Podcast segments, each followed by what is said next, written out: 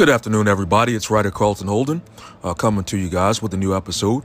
Uh, on today, I'm going to be reading from uh, one of my favorite uh, books that I've written to this date. In fact, I would say the most important book I've ever written, and it's uh, it's called Génocidaires Rwanda, which translates uh, to the genocidaires of Rwanda. And the genocidaire, they were the ones committing genocide, whether they were Hutu or Tutsi. And just to set up the reading, uh, it takes place with my main characters, uh, the children. Uh, my main character is Saro, uh, who is Tutsi, and uh, also her um, her friends, uh, Pasteur, Gaju, and also Fiston. And they're all outside. They've just been playing hide and seek when a truck pulls up full of the Interahamwe, which were the um, paramilitary uh, uh, groups of individuals who were out to uh, kill and target and kill uh, Tutsi or anybody who were sympathizers of the uh, the Tutsi at that time. And also, uh, what the twist is, the most famous singer, or I would say at that time, Simon Bikindi happens to be with those killers on the back of this truck giving a hate filled speech to uh, rile up all the Hutus to hunt out and kill uh, the Tutsi. So I'm going to go ahead and start with the reading, guys. And again, this is taken from my book, Génocidaires Rwanda. A throng of men, women, and children encircled an eggplant colored pickup full of young men wearing fluorescent rainbow colored wigs, shirts with red, green, blue, yellow, and black designs, dark sunglasses, and other hooligan and dingy clothes with clubs full of nails on the ends, machetes, and farming hoes with broad blades and splintered short handles. The kids paid more attention to the shiny, black, bald, and strapping guy holding the microphone and speaking with vigor and passion through a loudspeaker sitting on the lower tailgate, showing rusty spots where the paint chipped.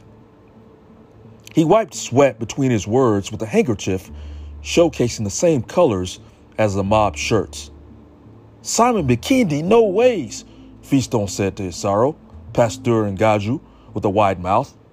They bounced up and down with blissful giddiness and ran to the outskirts of the crowd. Bikindi ranted with jets of spit arcing each way he turned. Are you killing yet? You can't spare any of those traitors in Inzoka. No. Those snake Tutsis want to take power from us majority Hutu. Those RPF traitors and their friends, even our own soft Hutu brothers. But they will not succeed. Never again. The Belgians and Germans exalted them, and they gladly accepted power over us when they came from Abyssinia and sneaked into our country. They stole our jobs, the best places in secondary school for our children, ran the banks, and herded cattle, while we hardworking Hutu farmed the land. This is why I sing. Rise, my dear Hutu brothers, rise. Look everywhere possible and find those sneaky cockroaches with their noses in the air at us. Inyenzi, you can't hide. Hutu power.